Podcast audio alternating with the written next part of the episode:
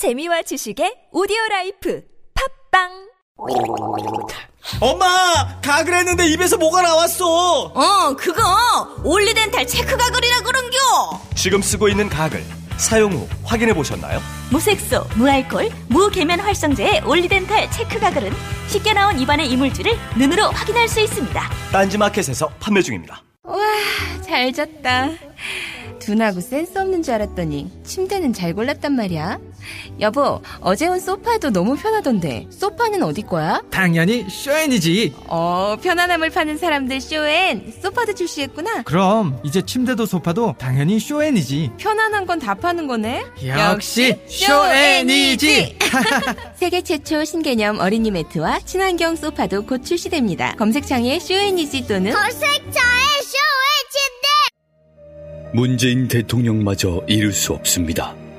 언론 권력의 끝없는 왜곡과 조작의 숨은 일곱 가지 비밀.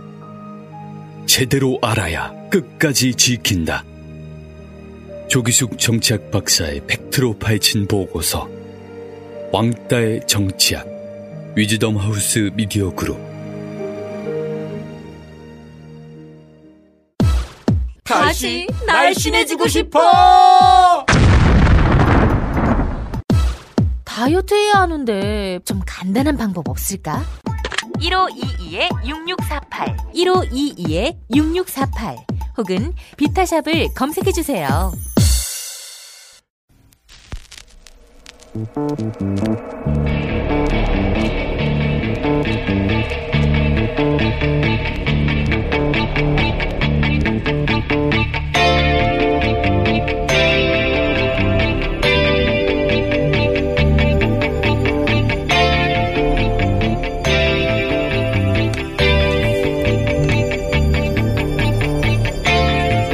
안녕하세요, 김어준입니다. 어제 미 트럼프 대통령이 워싱턴 DC와 메릴랜드 주 검찰에 제소됐습니다. 미 주 정부가 연방 대통령을 상대로 소송을 제기한 건데요. 이유는 간단합니다. 대통령이 외국 정부로부터 의회 동의 없이 이익을 취하지 못하도록 한 헌법을 위반했다는 겁니다. 트럼프 본인 소유의 트럼프 인터내셔널 호텔에서 쿠웨이트, 터키, 사우디 등 외국 정부의 행사를 열었고 그루지아 대사를 숙박했다는 건데요. 한마디로 대통령이 자신의 지위를 이용해서 사익을 취했다는 겁니다. 최순실이 박근혜 전 대통령과 공모하여 혹은 대통령 지위를 이용하여 사익을 취했다는 게 최순실 게이트의 핵심이죠. 우리 검찰은 이 게이트 관련해 오히려 정윤의 문건으로 밝혀질 수도 있었던 사실까지 은폐하는데 일조했었습니다. 최근 고검장급 여러 명이 한 번에 인사조치되었습니다. 전례가 없는 일입니다. 하지만 검찰처럼 엘리트 집단이자 권력기관의 기본 생리를 바꾸기란 대단히 어려운 일입니다. 어렵게 바뀐 것들도 정권이 교체되면 다시 도루묵이 되기 십상이죠. 검찰을 견제하는 공수처가 필요한 건 그래서입니다. 지난 수십 년간 설치에 실패해왔던 공수처. 이번만은 반드시 성공하길 기원합니다. 김원준 생각이었습니다.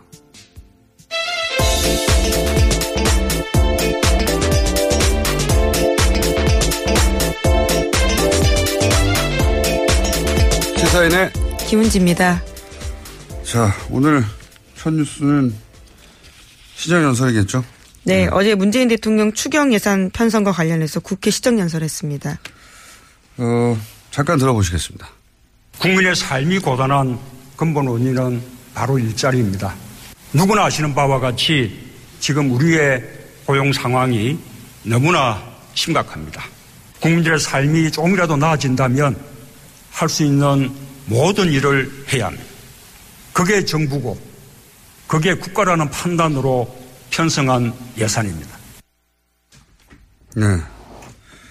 시정연설이 몇 분간 있었나요, 어제? 30분 정도 진행됐습니다. 예. 원래 시정 연설이라는 게 일반 국민들이 참 관심 없는 연설이에요. 예. 왜냐하면 정부가 예산을 짠 다음에 그 예산에 대해서 협조를 구하는 거거든요. 예. 통상은 취임 첫 해 대통령이 이제 하고 그동안은 관행처럼 두 번째 해부터는 총리가 대신 대독하는 수준으로 해왔는데 문재인 정부는 아마 대통령에 계속 집중하지 않겠느냐 이런 생각이 들고 첫 해가 아닌데 대통령이 직접 했던 적이 있어요. 언제냐? 최근입니다. 작년 10월 25일. 음. 그때 박근혜 전 대통령이 갑자기 시정연설을 했어요. 기억해, 기억나시겠지만은 개헌 이야기가 나온 그렇죠. 연설이죠. 네. 그게 원래는 시정연설이에요. 근데 4년 차에 갑자기 등장한 겁니다. 그리고 나서, 어, 이 시정연설은 여러모로 역대급이었죠. 왜냐하면 개헌을 최초로 언급한, 어, 예산을 얘기해야 되는데 개헌을 얘기했던 최초의 시정연설이었고, 그리고 그게 이제 국면 전환용이었죠. 최순실 게이트. 네, 그때 JTBC 태블릿 PC 보도가 예정되어 있던 때였습니다. 보도가 나기 전이죠. 예. 그래서 시정연설에서 개헌을 언급했는데 JTBC 태블릿 보도가 터지면서 국면 전환용이었는데 100% 실패한 국면 전환에 예, 연설이고 또 나중에 밝혀진 사실인데 1월 달에 올해 기억나시는지 모르겠는데 이 시정 연설에서 국회 방청석에 박수부대가 예, 그렇죠. 예, 동원된 최초의 대통령 시정 연설이 됐던 그런 시정 연설, 시정 연설 하니까 생각이 나서, 예. 이 시정연설 자체보다 화제가 됐던 거는 PPT였어요.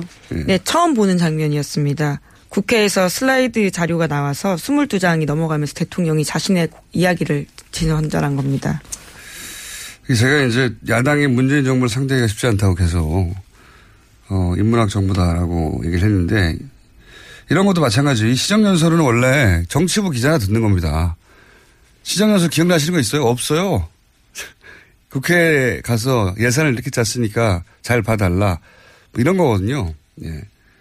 근데 문재인 정부는 이제 일반 국민들을 상대로 이 PPT를 한 거군요. 사실상은. 일종의 서비스를 한 거예요. 네, 보고 드리겠습니다. 이런 식의 이야기를 하면서 예. 시작했습니다. 그러니까 정부가 국민들한테 다이렉트로 서비스를 한다는 인상을 주고 있단 말이죠. 여기 야당이 원래 기존의 정치 문법으로 정치부 기자들을 상대로 해서 어, 이야기를 하는데 이렇게 되면 싸움이 안 되죠. 예. 제가 보기에는 야당이 문재인 정부 연구를 더 해야 돼요. 상대하려면. 지금처럼 하면 어렵습니다. 예. 시정연설이 화제가 되기는 어려운 건데 어쨌든 화제가 좀 됐습니다. 예. 그 이후에 추경의 합의를 3당이 했죠. 예. 네, 더불어민주당 원식, 국민의당 김동철, 바른정당 주호영 원내대표가 어제 정부 추경 예산안 심사 시작하기로 합의했습니다. 하지만 정우택 자유한국당 원내대표가 이낙연 국무총리 인준에 항의하는 뜻으로 이 자리에 불참했습니다. 그리고 이 소식을 듣고 나서는 예산 결산 특별위에서 심사 논의하기로 했는데 자유한국당 빠진 회동에서 이런 합의한 것 자체가 정치 도 이상 있을 수 없는 일이다 이렇게 비판했습니다. 자유한국당만 빼고 이제 합의했다고 어, 비난을 한 건데 이게 이제 기존 정치 문법이거든요. 예. 근데 이 말 하려고 일부러 안 간 거죠.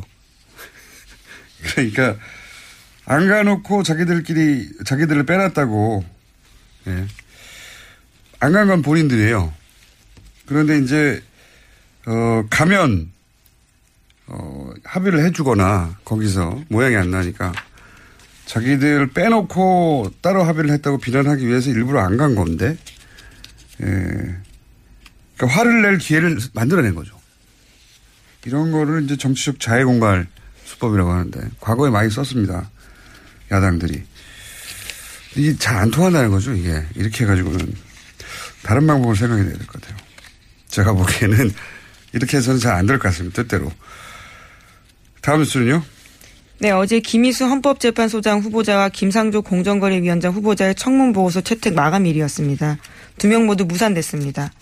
또 마감 시한이 내일인 강경화 외교장관 후보자도 쉽지 않은 상황입니다. 안 하겠죠. 예. 그리고 이 추경도 쉽지 않죠. 제일 야당이 어 아예 인정할 수 없다고 비판하고 나왔으니까요. 네, 또 국민의당과 바른정당도 추경안 심사 착수엔 동의했지만 핵심 쟁점에는 강하게 반대하고 있는 상황입니다. 네. 인사청문회 보고서 채택도 안 될 것 같고 예, 추경도 쉽지 않을 것 같습니다. 이거는 이제 예전 같으면 발목 잡는다는 기사가 쏟아질 일이죠. 예. 민주당도 야당 시절에 발목 많이 잡았어요. 어, 그, 그래도 이제 인사청문회를 하면 부적격 보고서까지는 채택을 했죠. 예, 근데 지금 보고서 채택을 안 하는 중이고 추경도 통과를 시켜줬는데 민주당이 야당 시절에는 사실은 그럴 수밖에 없었어요. 왜냐하면은 어 이거 발목 장난 맞, 맞거든요. 기본적으로 야당의 존재 어를 보여주는 거죠. 그런데 이렇게 되면 이제 민생 발목 잡기라고 바로 비난을 받았죠. 보통 이제 조중동이나 종편이나 지상파에서 그래서 이제 그런 기울어진 언론 환경에서는 야당이 어느 정도 타협을 언론에서 계속 비판을 하니까 이제 비난을 하고 어 차이가 있, 다면 지금은 야당이 존재감을 확인하기 위해 발목 잡기 하는 게 맞아요. 예. 네, 맞습니다. 맞는데 언론이 발목 잡기라고 비난하지 않는 거죠. 차이는. 예. 그 보수 매체는 뭐 당연히 그럴 리가 없는데 진보 매체도 이걸 여야의 공방으로 보도하고 마는데 왜 그러냐면 발목 잡기라고 하면 어용 매체가 되는 것 같거든요. 발목 잡기 맞는데 그런 자기 검열이 있죠. 예. 그리고 여, 여론이 현재 현 정부에는 호의적인 상황이기 때문에 그걸 또 발목 잡기로 하면 시류에 편승하는 거다. 이렇게 보일까 싶은 자기 검열도 있고. 어, 하여튼 그렇습니다. 발목 잡기는 맞는데 발목 잡기라고 비난을 안 받고 있는 상황이죠. 다음 뉴스는요? 네, 반기문 전 유엔 사무총장도 강경화 후보자에 대한 지지를 표명했습니다. 연합뉴스 TV와의 인터뷰에서 최근 전직 외교장관들이 강 후보자를 지지하는 성명을 봤다면서 당시에 미국에 있어 동참하지 못했는데 지지 대열에 동참하고자 한다라고 밝혔습니다.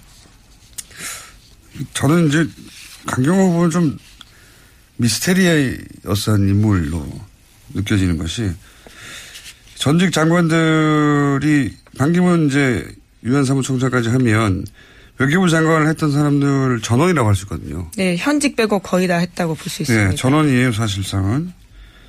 근데 어떤 사람을 장관으로 해달라고 전직 장관들이 다 나서서 지지선을 하는 거는 이거는 어 다른 부처 포함한 외교부뿐만 아니라 전무후무한 일인 것 같거든요. 근데 왜 이런 지지를 외교부 내부에서는 한 특정 후보에게 보내고 있는 건지 굉장히 궁금해졌습니다, 저는. 예. 장관이 되든 되지 않든 인터뷰를 저희가 꼭 한번 해보고 싶은 인물이. 왜 이럴까요? 왜 강경화 후보는 외교부 내에서는 이렇게 장관들이 나서서 이상하잖아요. 전직 장관들이 이 사람 장관 해달라고 하는 게. 제 처음 보는 장면이죠. 네. 이상한 일입니다. 자, 다음 뉴스는요? 어제 문재인 대통령은 니카이 일본 아베 총리 특사 만났습니다. 그 자리에서 한일 위안부 협정 꺼내들었습니다. 문재인 대통령은 한일 위안부 협정에 대해서 한국 국민이 받아들이지 못하는 것이 솔직한 현실이라면서 무엇보다 당사자인 위안부 할머니들이 받아들이지 않고 있다라고 말했습니다. 네, 지금 현 정부의 기본 태도죠. 위안부 합의를 그대로 받아들일 수 없다. 협정 관련해서는 다시 이야기를 해야 한다. 일본에서는 어 그래서 문재인 전 대통령에 대한 보도가 부정적인 보도가 많아요. 예, 후보 시절부터 꾸준히. 어, 자 기본 태도를 다시 한번 확인한 정도고요. 다음 뉴스는요. 네, 검찰이 안종범 전 수석이 업무 수첩 7건을 추가로 확보했습니다. 제출되지 않았던 추가 수첩이 있다는 사실을 파악하고 안전 수석의 보좌관이었던 김모 씨로부터 추가 제출받은 겁니다. 종범 실록이 다시 추가됐나요? 네, 그렇죠. 지금까지 총 56건이었는데요. 더 음. 추가가 된 겁니다. 일종의 발굴이라고 볼 수 있죠. 더 있었어요? 네. 더 있을 것, 더 더 있을 것 같다는 생각도 듭니다. 네. 이 보도를 보면서요. 엄청나게 성실한 분이었네요. 그러니까 업무 지시한 모든 내용을 수첩으로 만약에 이분이 예를 들어서 스마트폰으로 기록하는 데 익숙했다든가 어 그랬다면 다 삭제했을 텐데 예, 사라졌을 텐데 물리적인 노트로 존재해서 역사의 기록은 남네요. 이, 이걸 통해서 밝혀진 바도 많죠, 이때까지. 지금까지도 굉장히 중요한 물증이었습니다. 최순실 박근혜 국정농단에 있어서요. 네, 핵심이죠. 왜냐하면은 안종범 수석에게 직접 명령할 수 있는 사람은 대통령밖에 없으니까요. 네, VIP라고 또 쓰여 있습니다. 거기에요. 그러니까 이게 이제 과거 같으면 도저히 밝혀질 수 없었던 연관관계 같은 게 이 실록을 통해서 밝혀진 게 많기 때문에 예. 추가 확보가 된대요. 예. 그리고 여기서 나온 증거 중에 또 새로 언론에 밝혀진 게 있죠. 예, 눈에 띄는 게 2015년 9월 13일로 표기된 수첩입니다.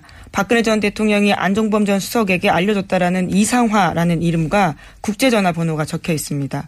검찰이 확인한 바에 따르면 해당 번호의 주인은 당시 KB 하나은행의 독일 프랑크푸르트 지점장 이상화 씨였습니다. 음, 굉장히 결정적인 증거가 될 수 있겠네요. 왜냐하면 이 이상화 씨는 기업 여러 번 저희가 다뤘지만 어, 무역회사나 가능한 신용장, 예, 신용장을 발급해서 어, 정유라 씨가 독일에서 돈을 받을 수 있도록 만들어 준 사람이죠. 예, 굉장히 저리도 저리로 대출받았습니다. 예, 그리고 국내 기국에서는 나중에 밝혀진 바에 의하면 최순실 씨의 압력으로 한국에서 없던 자리를 만들어서 승진했던 분이고 그래서 네. 이제 독일의 금고직이다 이렇게 언론이 칭했던 분인데 근데 이게 문, 이 결정적인 이유가 뭐냐면 대통령이 이상화라는 이름과 개인 번호를 수석에게 알려줬다. 근데 왜 이게 결정적인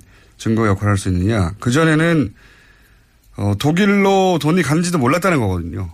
과거에 박근혜 전 대통령의 입장은 어, 삼성이 정유라를 지원한 78억인가요? 직접 지원한. 네. 예, 그 금액이 갔다는 것조차 몰랐다고 이제 말을 해왔는데. 지금까지도 그러고 있습니다. 예. 그런데 어, 그 금고지기 역할을 한 사람의 이름과 전화번호를 대통령 입으로 안정모 수석에게 말했다는 증거가 나온 거잖아요. 예, 심지어 그 다음 날 바로 10억 8천만 원으로 시작하는 KB 하나은행 독일 계좌로 돈이 갑니다. 음, 그러니까요. 몰랐다고 말할 수가 없는 거죠. 이렇게 되면, 예. 어, 그 돈을, 그 돈이 움직이는데 역할을 한, 어, 중간 금고지기의 이름과 전화번호를 대통령이 수석에게 말을 했으니까요. 이거 아주 유력한 증거, 정황 증거 정도로 취급이 되겠네요. 예, 정황상은 딱딱 들어맞습니다. 이제 안종범 전 수석이 여기에 대해서 또 어떻게 진술할지가 중요할 것으로 보입니다. 이상화 씨와 전화번호, 전화번호까지 어떻게 알았냐. 더군다나 이것은, 어, 외국의 한 민간인입니다. 네, 민간인이 저 은행 직원에 불과한데 대통령이 어떻게 알고 경제수석에게 이름을 얘기했느냐. 그리고 그 다음날 왜 돈이 입금됐느냐. 이렇게 뭐 질문을 하면 답하기가 어렵겠네요. 이것도 수첩에서 나왔다는 거죠. 예. 이 수첩은 길이길이 보관해야 된다. 실력으로. 그리고 올해 여러 사람이 공개되어서 이 수첩을 보게 되면 어, 검찰 혹은 특검은 잡아내지 못했던 아주 디테일한 부분들을 잡아낼 수 있을 것 같거든요. 저는 이게 나중에는 PDF로 만들어서 공개됐으면 해요. 어, 재판이 끝나가는 쯤에는 적어도. 자, 다음 뉴스는요? 네, 일주일에 네 번씩 재판받고 있는 최순실 씨가 어제 재판부에 건강 문제 호소했습니다. 구치소에서 치과 진료 받아야 한다면서 이번 주 목요일 오전 재판에는 빠질 수 있게 해달라 요청했습니다. 재판부는 그 일정을 조정할 수 있다는 사실을 확인하고 불가하다고 이야기했습니다. 네. 최순실 씨나 혹은 박근혜 전 대통령 모두 어, 재판을 어, 의도적으로 끌려고 하는 게 보이네요. 계속해서. 네. 아프실 예정은 박근혜 전 대통령뿐만 아니라 최순실 씨도 이제 계속해서 아프실 예정인 것 같고. 그리고 아프실 예정일 뿐만 아니라 박근혜 전 대통령은 모조리 다 증인 신청을 했잖아요. 등장하는 네. 인물들을. 어, 증인 신청을 200명이 넘죠, 지금. 240명입니까? 50명입니까? 네, 굉장히 많은 사람을 해서요. 네. 어제는 심지어 재판부가 이런 식으로 하다가는 증인 신문에만 1년 이상 걸릴 수 있다. 이런 식의 곤혹을 표시했습니다. 야. 증인 신문을 하게 되면 아주 간단한 사안도 양측이 반대 신문을 하기 때문에 아주 간단한 것도 한 시간은 좋기, 뭐두 시간은 좋게 지나가거든요.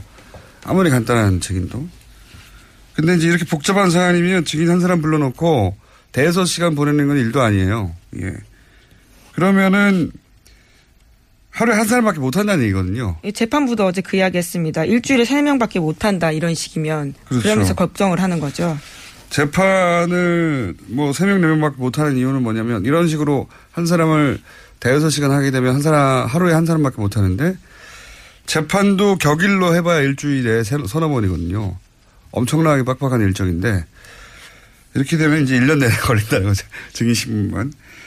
그러면 그 사이에 구속 시한을 넘기는 거죠. 예, 그러면 일단 석방된 다음에 출퇴근 재판을 받겠다고 하는 기본 전략 아니겠나 했는데 그런 것 같습니다. 네, 그런 것 같고. 그래서 이제 이렇게 가면 제가 보기에는 앞으로 4개월 후에는 어 10월 달 정도 되겠네요. 예, 10월입니다. 네, 구속 만기가요. 대통령이 이제 출퇴근하면서 박근혜 전 대통령이 출퇴근하면서 재판 받는 광경이 언론에 보도가 되겠네요. 네. 거의 일주일에 거의 매일 출근하게 되겠네요. 예. 특이한 장면입니다. 예, 그래서 수첩이 더 중요한 건데요. 추가 네. 혐의를 발견해서 추가로 기소하게 될 경우에는 구속 만기가 연장될 수 있거든요. 네. 어, 전 대통령이 출퇴근하면서 재판을 받는 거를 본 적은 없기 때문에 그것도 굉장한 장면이 되겠네요. 그러려고 하는 의도인 것가 명백해지고 있습니다. 자, 뉴스를 하나 정도는 더 전달할 수 있을 것 같습니다. 네, BBK 사건의 핵심 인물인 김경준 씨가 입을 열었습니다. 시사 매거진 2580과 인터뷰를 했는데 지난 2007년 당시 대선 후보였던 이명박 전 대통령 관련해서 그때 이야기를 다시 꺼낸 겁니다. 검찰이 300억 원 횡령 사건에서 초범이 13년간 감옥 가는 사람이 어디 있냐면서 이런 부분 다시 다 밝혀야 된다라고 주장했습니다. 그 정도는 입을 연 게 아니죠. 네. 입을 열었다기보다는 입을 열 거라는 경고죠. 네. 어, 끝나지 않았다는 얘기고요. 네, 그렇죠. MB 정부도 적폐청산에 당연히 포함된다 이런 식의 주장을 했거든요. 김경준 씨 개인은 할 말이 정말 많겠죠. 네. 그리고 묻고 싶은 것도 정말 많은 사람입니다. 어, 뉴스공장도 이 사안에 대해 관심이 매우 많기 때문에 앞으로 이 문제는 저희가 한번 미국 가야 하나요? 어떻게 해야 되나요? 예. 이 문제는 저희가 어, 꾸준히 깊이 나름 전문가거든요. 예, 저도 김은지 기자도 이 사안을 좀 잘 알지 않습니까? 네, 더 열심히 취재하려고 하고 있습니다. 자, 오늘 여기까지 하겠습니다. 지금까지 시사인의 김은지였습니다. 감사합니다. 모닝똥? 제겐 사치였죠. 내가 토끼인지 토끼똥이 나인지 내가 변을 본 것인지 변을 당한 것인지 나는 바나나이고 싶다. 간혹 구렁이이고도 싶다. 아 큰일 났네. 이거 이러면 다 죽어. 미궁 장사랑! 추억 미궁 장사랑이 찾아드립니다. 혈중 콜레스테롤 개선과 배변 활동에 도움을 주는 건강기능 식품입니다. 검색창에 미궁 장사랑. 골반 잡자 바로 잡자 바디로직. 허리 통증 바로 잡자 바디로직.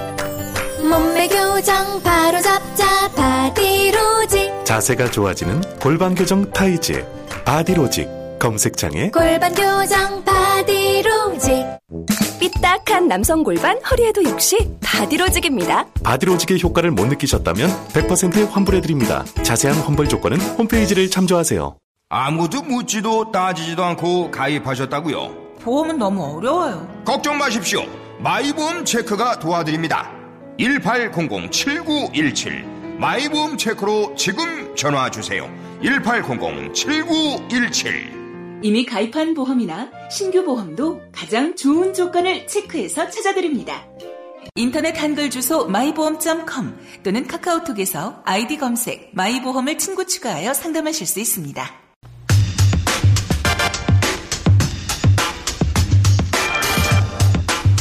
인사청문회부터 추경까지 대통령 시정연설에도 불구하고 제1야당 자유한국당의 전면적 보이콧으로 국면이 풀릴 기미가 없습니다. 그 가운데 캐스팅 보트를 쥐고 있는 국민의당은 지역의 여론과 야당의 역할론 사이에서 자세 잡기가 쉽지 않은데요. 국민의당 입장 들어보겠습니다. 정동영 의원 연결돼 있습니다. 안녕하십니까, 의원님? 네, 안녕하세요. 축하합니다. 축하요? 네. 제가 방송 1등이시라면서요? 아, 라디오 1등이요? 예. 오랜만입니다, 의원님. 예. 예, 반갑습니다. 오랜만입니다. 예. 직접 오셨으면 더 길게 했을 텐데 오늘 좀 짧게 현안만 짚고 가겠습니다. 예. 어, 먼저 인사 문제부터 여쭤보자면 이 청문 보고서 채택이 무산됐는데 현재 국민의당에서 김상조 공정위 후보에 대한 입장은 어떤 겁니까? 김상조 후보는 일단 청문회 보고서 어, 채택에는 찬성을 하지요. 강경화 후보에 대해서는 아마 청문회 보고서 채택에 부정적인 음, 의견을 갖고 있는 것 같습니다. 김상조 후보에 대해서는 국민의 당, 당론으로는 보고서 채택을 하자 입장입니까? 당론은 아닙니다. 당론이라는 건 의원총회에서 이제 의결 과정을 거치는데 예. 지금 한 거는 이제 당 지도부와 상당수 의원들의 의견인 거죠. 그렇군요. 김상조 후보는 일단 오케이다. 국민의당 입장에서는. 예. 그런데 어, 방금 말씀하셨다시피 강경화 후보는 언론 보도에 따르면 국민의당에서는 강 후보만큼은 낙마시킨다. 이렇게 알려졌는데 맞습니까? 청문회에 참석했던 이제 위원들이 직접 질문하고 답변 듣고 하면서 이제 이른바 인사 배제 5대 원칙에 걸린 게 여러 가지지 않느냐 하는 부정적 의견들. 그리고 북핵 문제라든지 그 어, 자질 문제에서도 저희 음, 그 청문위원들은 좀 부정적으로 본다 이제 이런 의견을 제시했기 때문에 상당수 위원들이 여기에 이제 동의한 것이고요. 예. 물론 이제 에, 저는 개인 소견으로서 어, 현미경으로 들여다보면은 청문위원들의 의견이 맞지만 그러나 이번 인사청문회의 경우는 어, 청문 어, 저, 현미경도 필요하지만 망원경으로도 좀 볼 필요가 있다. 어, 특히 강경화 장관 관련해서는 저는 예, 18개 부처 가운데 에, 개혁 대상 1순위가 저는 외교부라고 생각하는 사람입니다. 왜 그렇습니까? 외교부의 폐쇄적인 학벌주의, 인맥주의, 특정국, 어, 이른바 이제 북미국을 거치지 않으면 워싱턴에 근무하지 않으면 어, 외교부에서 어, 이른바 그 교류에 들어가지 못하는 그런 폐쇄적인 문화 이런 것들을 바꾸기 위해서는 뭐보다도 어, 비, 저, 내부자가 아닌 외부의 전문가가 필요한데 찾기가 어렵다. 강경화 후보만한 사람 찾기 어렵다는 그런 생각이 있죠. 그리고 김대중 대통령 시절에 발탁해서 키운 음, 사람인데 어쨌든 저는 강경화 후보가 균형 잡힌 시각을 갖고 있다고 생각하기 때문에 찬성하는 의견을 냈습니다. 개인적으로는 그러신데 이 질문을 어, 한번 더 들어가서 드릴 수밖에 없는 게 이제 통일부 장관 하셨으니까 예. 통일부가 워낙 외교부하고 부딪힐 일이 많지 않습니까? 그래서 외교부생들도 예 외교부생들 잘 아실 텐데 지금 내부자들 그러니까 외교부 노조 또는 전직 외교부 장관들 사실상 전원이 강경 후보 공개 지지를 선언했단 말이죠. 이 정도면 굉장히 이례적인 걸 넘어서 전무후무한 일 아닙니까? 그죠? 참고할 사항이죠. 어, 그런데 이제 어, 강경화 후보자가 뭐 국내에서 오래 떨어져 있어서 어, 유엔에서는 10년 가까이 근무하셨을 텐데 에, 청문위원들이 이, 보기에는 뭐 부족하게 보였겠죠. 그래서 제가 이제 청문위원들의 자질 부족에 대해서 여- 여쭤보려고 이 질문을 드린 건데요. 그러니까 예. 외교에 관한 하는 이제 전문가 집단이 어 그리고 원래 직접 표현을 가장 잘안 하는 부처 중에 하나인 외교부가 이 정도로 나섰으면 청문위원들이 강경화 후보 자질을 문제 삼는 건 넌센스 아닙니까? 전문가들이 자질이 있다고 봐서 지지하는 거 아닌가요? 청문위원들이 문제 삼는 거는 이제 자신들이 던진 질문에 대해서 네. 어, 나름대로 만족스러운 답변이 안 됐다. 뭐 이제 이런 얘기인데요. 어, 사실 현안에 대해서 깊이 있게 숙지하기에는 뭐 기간도 짧고 사실 이 문제를 북핵 문제라든지 에, 그 사강 외교 문제를 직접 어, 다뤄보지 않았기 때문에 에, 저는 뭐 청문위원들 시각에서는 그렇게 느낄 수 있었다고 봅니다. 그런데 기본적으로 외교 안보 의제는 대통령 의제입니다. 어, 이제 참모로서 외교부 장관은 대통령의 그런 철학과 어, 소신을 이행하고 집행하는 그런 위치이기 때문에 제가 긍정적으로 보는 이유는 강경화 후보가 국제 무대에서 어, 대한민국의 국익을 세련되게 대변할 수 있는 그런 자격이 있다고 보기 때문인 것이고 또 청문위원들은 청문위원대로 나름대로 그런 뭐 견해를 갖고 있는데 이해는 합니다. 그 제가 이 질문을 드린 이유는 이제 장관도 직접 해보셨고 또 강경화 후보에 대해 개인적으로는 긍정적으로 평가하시는 하시는데. 근데 이제 국민의당에서는 어, 기본적으로 강경화 후보 하나는 적어도 반드시 낙마시켜야 나머지가 풀린다라고 입장을 정한 것이 실제로는 자질이 결정적인 하자가 있다기보다는 누군가 하나 정도는 낙마시켜야 하는 이제 야당의 힘, 어, 이런 걸 보여주려고 하는 정치적 목적이 더 큰 거 아닙니까, 사실? 의원님? 국민의당이 원인을 제공한 게 아니고 예. 사실은 이제 문재인 정부, 문재인 대통령이 사실은 민주당보다는 국민의당에 더 세련된 배려를 할 필요가 있다고 봅니다. 그러니까 새로운 계획을 위해서 지혜가 필요하다는 얘기인데요. 어, 국민의당을 야당으로 만들려 하지 말고 우당으로 만들기 위해서는 더 노력이 필요하다고 봅니다. 적은 만들기 쉽고 친구는 만들기 어렵다는 말도 있잖아요. 예를 들면 고개를 숙이는 것만으로는 충분치 않다는 말씀입니다. 형식으로라도 예를 들어서 어 뭐 인사 추천을 해달라 그럼 뭐 국민의당이 인사 추천을 할 수 있겠습니까? 예절이요 인사라고 볼 수 있는 거고요. 그다음에 에 어쨌든 인사 정책 법률 이런 부분에 대해서 일방통행보다는 사전 협의하는 그런 자세 이런 것들이 필요하다고 생각합니다. 그러니까 대통령이 국민의당에는 다른 야당들하고는 좀 다르게 어, 우당으로서 사실 뿌리가 같으니까 좀 더 예를 갖추고 그리고 좀 배려를 해달라 그런 제스처가 필요하다 이런 말씀이신 건가요? 어, 구조적으로 말이죠. 지금 음, 음, 민주당이 120석에다 정의당이 협조하면 126석 거기에 국회의장까지 127명이고 그다음에 자유한국당이 107명에다가 바른당이 20명이니까 127명이고 똑같이 127대 127이 부딪히는 형국이잖아요. 여기에 국민의당이 40석이지만 사실은 이 40석의 협조 없이는 어떠한 정책도 법률도 청문회도 불가능하잖아요. 근데 거기에 대해서 말만 협치. 근데 협치라는 말은 정치학 사전에는 없는 말입니다.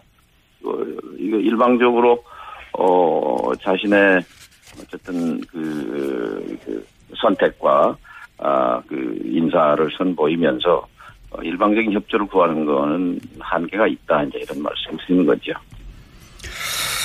뭐 국민의당 국회의원들 입장에서는 뭐 그렇게 하는 것이 네. 존재감도 좀 드러내고 자존심도 사는 길이겠지만 어 그게 국가 이익과는 아무 관련이 없지 않습니까? 저는 그렇게는 생각하지 않습니다. 어, 이 야당이니까 네. 야당으로서 분명히 이 검증의 잣대를 들이대는 것은 뭐 자연스럽고 당연한 일이라고 생각합니다. 그러나 국민의당이 이제 더 나은 정권 교체를 내걸었던 정당으로서 집권하지는 못했지만 민주당과 개혁을 경쟁해야 한다는 것이 제 에, 생각입니다. 이제 그 개혁이라는 잣대를 가지고 청문위원들이 그 외교부 개혁에 부적합하다라고 보는 것까지 뭐라고 할 수는 없겠죠. 그러나 이제 제 개인 음, 소견은 다르다 하는 말씀 드렸습니다. 의원님은 그 강 후보에 대해서 긍정적인 이유를 말씀하셨는데 혹시 의원님 이외에도 당내에 강 후보를 긍정적으로 평가하는 의원들이 있으십, 있습니까? 뭐 개인적으로는 네, 뭐 찬반이 엇갈리지요. 그래서 저는 자리에 있을 때마다 강경화 장관 제가 이제 제 경험으로 제가 외교부를 좀 안다. 그래서 설명을 하고 설득도 하는데 의원 개개인들은 또 다 나름대로 자기 주견이 있기 때문에 주관이 있기 때문에 예. 그러면 국민의당의 찬반을 의원님이 보시기 가르자면 한 8대2 정도로는 안 된다는 겁니까? 강 후보는? 아니면 그보다 더 의원님을 제외하고는 거의 전원이 다 반대하는 건가요? 뭐 제가 숫자를 세보진 않았지만은 뭐 찬반이 엇갈리고 반대가 좀 더 많고 뭐 그런 정도 아닌가 싶습니다. 한 7대3 정도 됩니까? 그 숫자를 세기는 그 정도 되지 않을까요? 예, 예. 그 정도, 그 정도 될 것이다. 예. 그러면 이제 기본적으로 7대 3이지만 이 박주선 김동출 지도부의 전략적인 판단 하에 강경화 후보 정도는 반드시 낙마시키는 것이 여러모로 좋겠다고 판단을 한 것 같은데.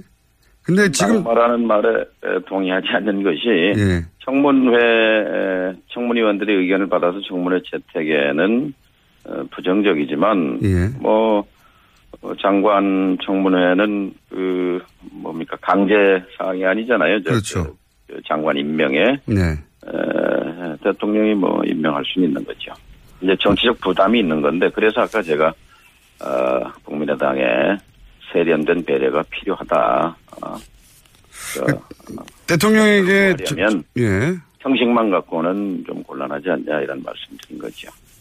그 대통령에게 최대한 정치적 부담을 어차피 대통령이 임명하겠지만 지금 상황으로 보자면 근데 대통령의 최대한의 정치적 부담을 안기겠다는 거 아니겠습니까? 지금 국민의당 현재 입장은 꼭뭐 그런 어, 목적이라기보다는 현재로서는 국민의당이 그 나름대로 이제 청문위원들의 보고를 듣고 토론을 하고 해서 당 지도부가 정한 방침을 바꾸기는 어, 쉽지 않아 보입니다. 예. 근데 결국 뭐 문재인 대통령이 예, 판단하고 결정할 문제죠.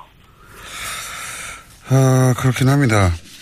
근데 제가 이 질문을 드린 이유는 뭐냐면, 어, 지금 여론이 국민의당의 호남 여론도 그렇고, 이 사안 관련해서는 그다지 우호적이지 않은 것 같은데, 이, 이렇게, 어, 대통령에게 정치적 부담을 안긴다 혹은 청문위원들이 적어도 강 후보만큼은 안 된다고 강경한 입장을 세운다, 지도부가 대립각을 세운다, 이게 국민의당 지도부가 국민의당에 유리하라고 하는 걸 텐데 이게 유리하게 결과 지어지고 있지 않은 것 같은데요, 여론이. 별로 좋은 전략 아니지 않습니까, 이거? 대통령의 정치적 부담을 지운다 또는 뭐, 어? 뭐 이런 시각보다는 나름대로, 어, 그 원칙에 따라서, 어, 국민의당이 행동하려고 노력한다고 봅니다. 물론 개별 사안에 따라서 의견들은 다른, 제 의견도 다르고 다른 의원도 다릅니다만은 그래서 대립각 자체가 목적이 아니라 그 과정에서 사실 청문회 과정에서, 어, 좀, 음?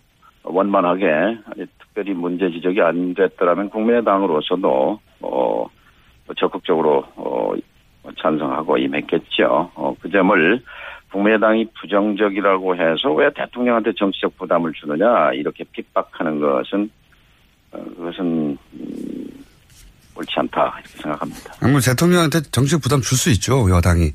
야당이. 줄 수 있는데, 제 말은 그게 국민의당에 도움이 되는 전략인가 싶어서 제가 여쭤본 거 고요. 그 저는 도움이 되지 않는다고 보는 거지요. 예. 어, 무엇보다도 그 개혁 대상으로서의 외교부를 외교부의 수장을 찾기가 또 강경화 후보만한 어, 후보면 저는 적임이라고 보는 것이고 의원들은 또 그렇게 보지 않기 때문에 아무튼 시간이 있으니까 서로 좀 더 소통을 해볼 생각입니다. 그러면 이런 인사청문회의 대상이 된 뭐 김혜수 헌재소장도 마찬가지고요. 다른 분들도 마찬가지인데 네. 이런 후보들에서 후보들에 대해서 국민의당이 이렇게 정보가 나온다면 문재인 정부가 이렇게 나온다면 인사 청문회 보고서 채택까지 갈 수 있을 것이다. 결정적으로 이걸 안 하고 있다. 혹시 그게 있습니까? 이 마지막 질문인데 오늘은 이렇게 했으면 될 것을 아니 제가 아까 말씀을 드렸죠. 그러니까 형식으로만 또 말로만 협치가 아니라 아, 협치라는 말은 사전에도 없는 말인데 에, 실질적으로 문재인 정부가 기억해야 할 것은 41% 소수 정권이라는 것을 잊어서는 안 됩니다. 대한민국의 주식 보유수가 100주라고 하면 41주를 주인이 준 건데 41주를 가지고 100주의 의견권을 처음부터 끝까지 휘두를 수는 없습니다. 지금은 취임 한 달 동안 이제 100% 의결권 행사를 다 한 거거든요. 그리고 나를 따르라 하는 건데 이것이 초반에는 가능하겠지만 앞으로 계속 지속 가능하겠느냐 하는 문제 제기를 하는 것이고 그러기 위해서 문재인 정부가 더 노력해야 된다 이런 말씀을 드립니다. 예. 동호반복이라 오늘은 아무래도 스튜디오에 직접 나오시면 저하고 훨씬 더 제가 꼬치꼬치 묻고 자, 의원님도 훨씬 더 어, 재밌게 하실 것 같은데 전화라서 여기까지가 한계인 것 같습니다. 오늘 여기까지 하고요. 조만간 저희가 스튜디오에 모실, 모실 테니까 꼭 와주십시오. 예, 저도 나가서 좀 충분히 설명하고 싶습니다. 알겠습니다. 오늘 말씀 감사합니다. 예, 감사합니다. 지금까지 국민의당 정동영 의원이었습니다.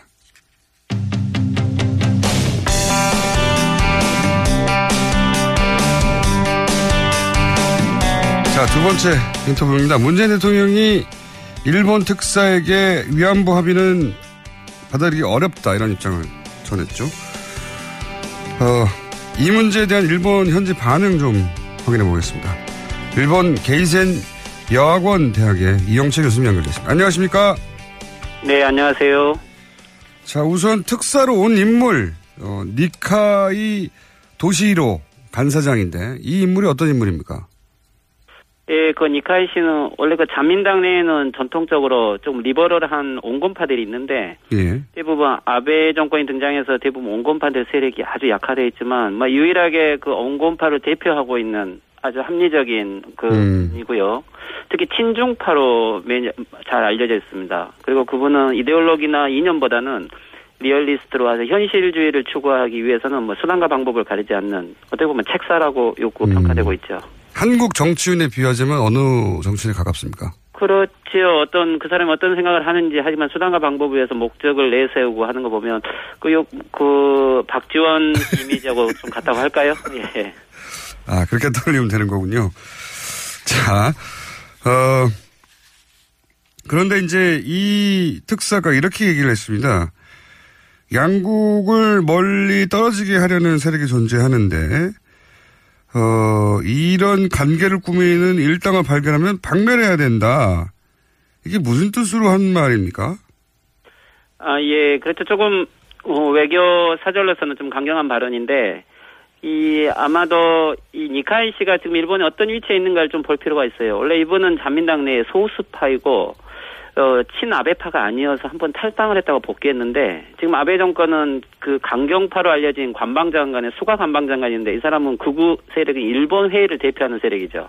근데 이 사람하고 경쟁을 시키기 위해서 지금 비주류인 니카이 씨를 임명해가지고, 니카이 씨는 간사장이니까 우리나라 말하면 당연히 원내대표죠. 음. 그렇기 때문에 아마 어, 수가 관방장관 쪽에서는 이 니카이 씨를 경계하고 있고 이들이 아마 한일 간에 새로운 성과를 내는 것을 아주 경계하고 있는 것 같아요. 그렇군요. 그래서 이번에 어 그런 특정 정치 세력들이 반발하고 있다는 부분을 의식한 것 같고 음. 특히 한국 내에서도 아마 그러한 수가 세력과 연결되어 있는 세력들이 좀 자기의 외교를 방해하지 않을까 하는 의식도 있었던 음, 거고요. 그렇군요. 그러니까 비주류 원내 대표인데 그 소위 이제 주류 세력인 일본 일본의 어 구구에 대한 경계 메시지이자 이 구구와 연결된 한국 내 정치 세력에 대한 경고 메시지다. 이렇게 이해하면 예, 됩니까? 꼭 예, 제가 보기에는 뭐 정대협이나 꼭 한국의 원칙론자들을 의미한다고 보지는 않습니다.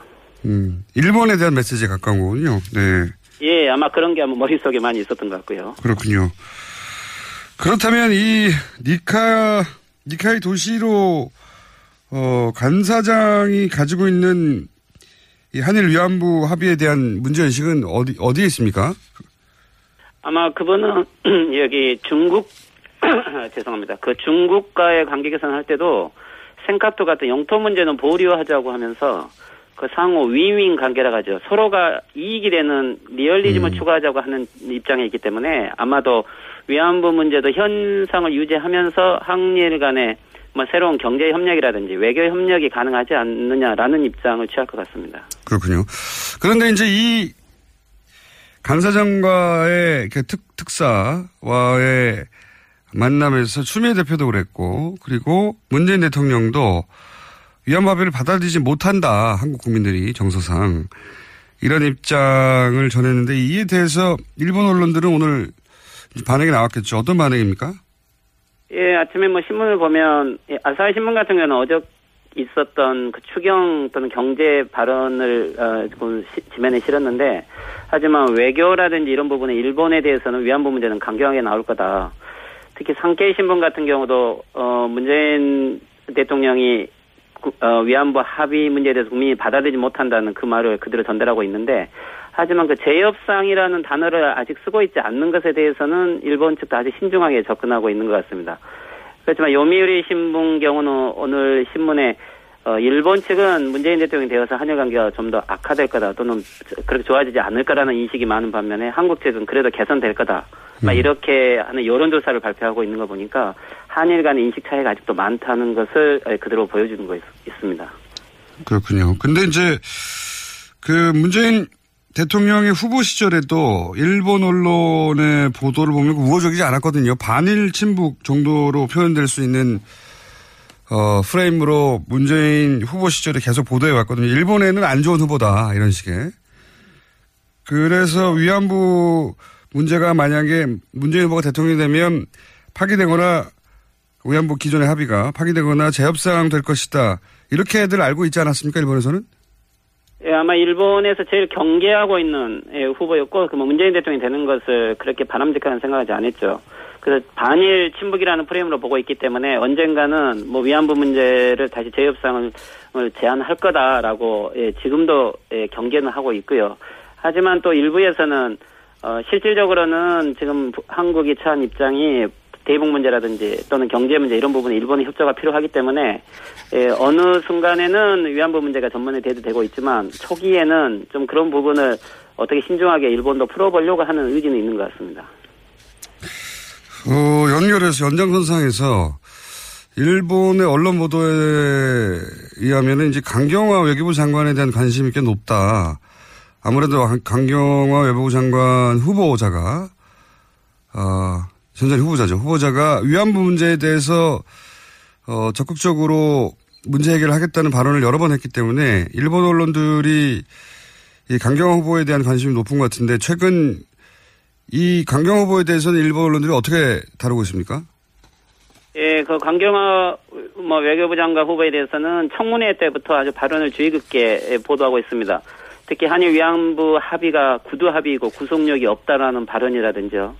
그리고 또 국제적으로 인권 문제를 다루는 국제통이고, 뭐 그래서 하지만 현재 이제 도덕성의 문제로 아주 인선의 난간을 지금 겪고 있다라는 부분까지 아주 세밀하게 보도를 하고 있고, 음. 일본 입장에서 보면 지금까지 그 어떻게 보면은 외교적이고 국제적인 무대에서 위안부 문제를 한국이 더 이상 제기하지 못하게끔 막아와서 성공했다고 생각했는데 음. 이때 보면은 이번 강경화 후보가 되면 국제적으로 다시 위안부 문제가 어, 불이 붙는다는 아마 이러한 우려를 예, 크게 하고 있다고 봅니다.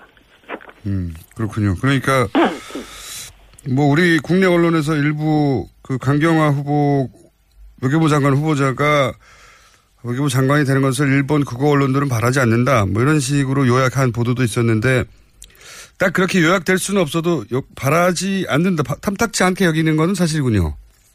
뭐 그렇죠. 그 내정 간섭을 할 수 없기 때문에 낙마를 바란다는 표현은 하지 않지만 하지만 그 어쨌든지 이 강경화 후보 같은 경우는 위안부 문제를 가장 적극적으로 제기하고 특히 국제적으로 여론을 불러일으킬 수 있다고 보기 때문에 뭐 일본의 내심은 뭐 낙마가 되기를 바라고 있다고 생각하고 직간접적으로는 한국의 정치가들에게 그런 정보를 나름대로 공유하려고 하지 않겠습니까? 음, 그렇게 보시는군요. 자, 그러면 거꾸로 우리 입장에서 보자면 그 위안부 문제를 가지고 일본을 압박하기에는 강경화 후보자가 적임민 후보자이네요. 그 문제 관점에서 보자면 어떻게 네, 보십니까? 물론 강경화 후보가 위안부 문제에도 강한 점이 있지만 뭐 제가 뭐 전체적으로 청문회를 다 보지는 않고 일부를 봤지만 뭐 국내 정치에는 좀 감각이 약할 수 있지만 국제 정치는 아주 감각이 뛰어나다고 봤습니다. 특히 요즘에 우리가 외교라는 게 꼭 대북 문제만이 아니고 뭐 글로벌 협력 외교라는 것은 국제 개발 협력도 해야 되고 예, 개발도상국의 인권 문제 등도 폭넓게 제안하는 예를 말, 말하면 소프트 외교라고 하죠. 이런 부분에 한국 외교가 이제 글로벌로 가야 되는 아주 질적 전환이 필요한데 강경화 후보자 같은 경우는 거기에 아주 적합한 것 같아요. 우리가 그 외교라는 게 꼭 도덕성만이 필요한 게 아니고 꼭 교섭과 조화를 하는 마술이라고 보는데 이런 분에서 일본군 위안부 문제는 어떻게 보면은 그 한일 간의 역사 문제만이 아니고 인류의 보편적인 인권 문제이기 때문에 뭐 이것들이 어떻게 보면 위안부 당사자들도 요구하지 않습니까? 그래서 강경화 후보 같은 경우는 이런 우리나라 외교를 확대를 좀 하고 또 일본군 위안부 문제를 보편적인 문제로 인권 문제로 어, 상징적으로 활용할 수 있는 아마 그런 부분에서는 적임자라고 보고요. 알겠습니다. 해외에서는 그렇게 보는군요. 네. 오늘 말씀 여기까지 듣겠습니다. 감사합니다, 교수님. 예, 감사합니다. 네. 지금까지 일본 게이센 여학원 대학 이영채 교수였습니다. 3부에서 다시 뵙겠습니다. 김호준입니다.